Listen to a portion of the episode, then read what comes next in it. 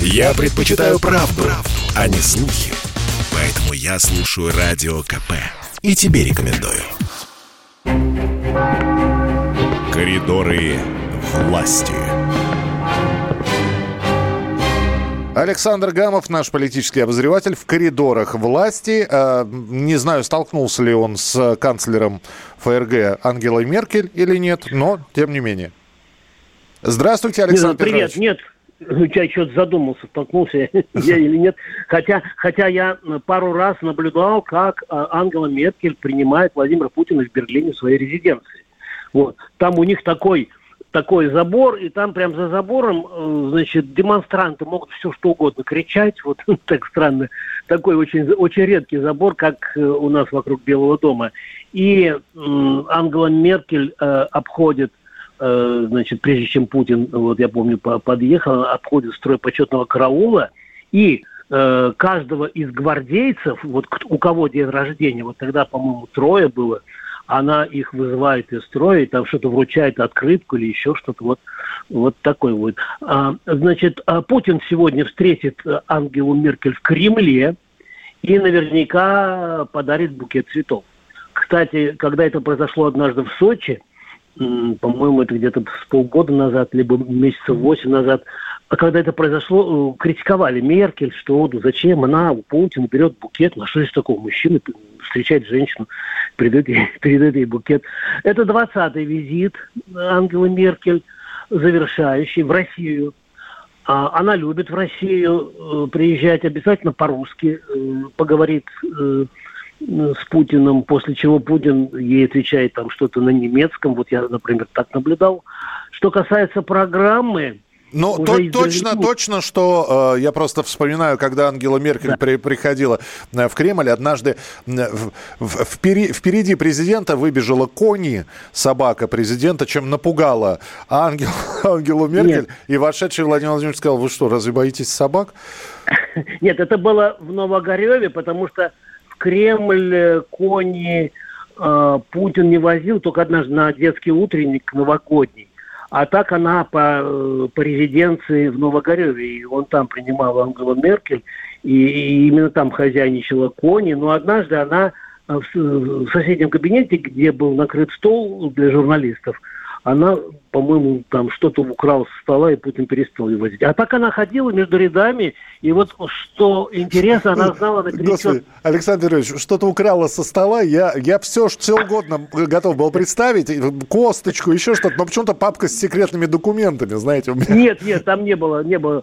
Блокноты журналистские, может быть, может быть, были. Но вот что интересно, она вот нас обнюхала, она нас всех знала. Стоило, появи... Стоило если кто-то появлялся, короче, из иностранцев, она Э, на некоторых даже вот э, из агрессивных, из стран агрессивных, она, в общем, лаяла даже.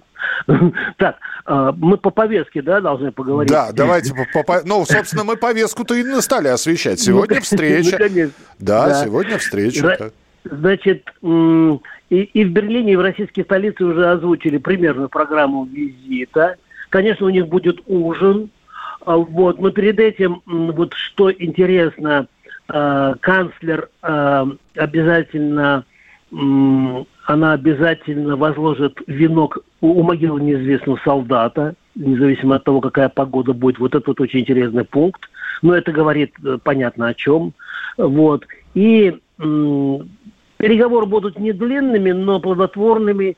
И, в принципе, предполагается поднять вопрос, прежде всего, ситуации в Афганистане – Э, Украина, военный конфликт в Донбассе, это формулировка немецких СМИ, и ситуация в Беларуси. Ну вот, собственно, такие вот такие, ну, непростые вопросы, скажем так. После этого э, Ангела Меркель прямо из Москвы отправится в Киев. Вот, может быть, я не знаю, в Берлин она залетит или нет, но там ее будут поджидать Зеленский. Ну и там, я сейчас не хочу комментировать э, прогнозы, что с Зеленским, потому что очень много идет и в нашей немецкой печати всяких, э, всяких э, гипотез по поводу того, что Ангела Меркель обманула Зеленского, теперь э, она будет получать все с газовой трубы там э, Северного потока-2, ну и так далее. Но мне кажется, что она постарается оставить хорошую память о себе и в России, Ну и, наверное, на, Украине как-то э, на правах старшинства, она же все-таки, в общем, ну, главнее Зеленского, если говорить о европейских э, лидерах по ранжиру. У них там же существует, это мы без ранжира, а у них существует вот как-то его успокоить, может быть, я не знаю. Вот, пока это все, Миш, э, будем следить, будем сообщать. Сегодня э, продолжаются мероприятия и публикации, посвященные 30-летию августовских событий, путь ГКЧП, который был с 19 по 21 э, августа 91 года, я бы предложил, чтобы набрались, набрались терпения и послушали э, точку зрения моего старшего товарища, писателя-буревестника Александра Проханова по поводу тех событий, по поводу сегодняшнего и будущего дня. А потом ты мне разрешал еще процитировать мой самый аншлаговый материал за последние месяца, может быть, годы. Это интервью с Валентином Димашевым, да? Миша? Конечно. Давайте сначала Александр Проханов прямо сейчас в нашем эфире, а потом уже анонсируем. Слушай, буревестника, писатель буревестника в коридорах власти с Александром Гамовым. Александр что нам нужно сделать для того, чтобы Россия, чтобы никогда не поставили на грань гражданской войны, как это было 30 лет назад, 19 августа 91 года. В 91 году завершилась огромная четырехлетняя спецоперация, имя которой «Перестройка». ГКЧП – это был заключительный этап этой операции. И смысл ГКЧП был в том, чтобы создать примерно двухдневный конституционный вакуум в стране, когда не было власти. И за время этого вакуума передать полномочия союзного центра Горбачева к параллельному центру, к Ельцину. И тогда весь контроль над армией, разведкой, финансами оказывается у Ельцина, который использовал свой ресурс для распуска Советского Союза, для его расчленения. Вот что такое был ГЧП и что такое была перестройка. Чтобы этого не произошло сегодня, необходимо не допустить того, что мы называем перестройкой, а именно не запустить процесс, исходящий из центра, в котором истребляются все смыслы, все основы, все константы, на которых зиждется наше государство. Как это было сделано в период перестройки, когда были истреблены все базовые представления о Советском Союзе, народу было внушено отращение к родной стране, и вместо родной страны была народу предоставлена какая-то мифическая, несуществующая страна, которая потом сразу исчезла после 91 года из сознания людей. Вот это необходимо не допустить перестройки 2. Не допустить главенству и господству тех кругов сегодняшней России, либеральных, которые хотят пересмотреть сегодняшнее государство. В лучшем случае изменить, а в худшем смести его долой поставить какое-то новое, свое мифическое прозападное государство. Вот это главная задача. Чтобы этого не произошло, необходимо, чтобы президент не дрогнул, как это было в августе 91 года. Чтобы от него не исходила эта перестройка. Чтобы он оставался тверд и верен тем принципам, на которых он стал строить сегодняшнюю Россию. Ну, вот так вот.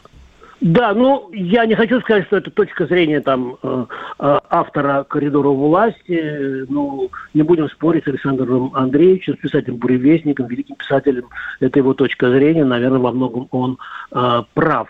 Миш, минут, э, секунд 40 мне в конце оставил, ладно? Да, кон- конечно. У, на, у нас э, две с половиной минуты. минуты. По, две с половиной всего. Две с половиной, хорошо. Вот, э, э, два очень важных вопроса я задал э, Валентину Борисовичу Имашеву. Я напомню, это бывший глава президентской администрации и тесть первого президента России Бориса Николаевича Ельцина. Как э, Борис Николаевич отнесся к амнистии членов ГКЧП – Э, в феврале 94 года, то есть их выпустили на свободу. И, и мне э, сказал Валентин Борисович, что Ельцин резко негативно относился к идее амнистии для членов ГКЧП и искал э, некоторые способы, чтобы все-таки найти юридическое, юридические основания для отмены этого решения. И даже тогда верный э, соратник Ельцина, генпрокурор Казаник, Э, ушел в отставку, в общем, не стал противоречить духу и букве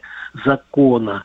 И еще меня, менялось ли с годами отношение Бориса Ельцина к событиям августа 91-го или остались прежними. И Юмашев сказал, что для него 19 августа был всегда важнейшим днем в его календаре.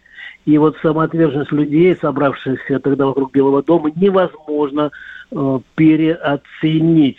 И еще Юмаша сказал, ведь Белый дом, по идее, можно было бы взять, э, по оценке профессионалов, за 15-20 минут, но я повторю, вчера вот я рассказывал вам, что когда Крючков не поверил, не поверил рапортам и донесениям и приехал э, к Белому дому, он просто был, увидел, когда сотни тысяч, он просто был шокирован этим и в таком шоке поехал и, в общем, не стал э, отдавать все приказания. Сегодня в газете интервью с Юмашевым целый разворот. Я даже не ожидал, что так по получится. Я думал, что он просто расскажет то, э, что сам знает. А он, оказывается, поговорил с супругой с Татьяной Борисовной uh-huh. э, и с Наиной Иосифовной. Очень много интересного э, вы сможете почитать. Что касается э, 20 секунд. анонсов... Да.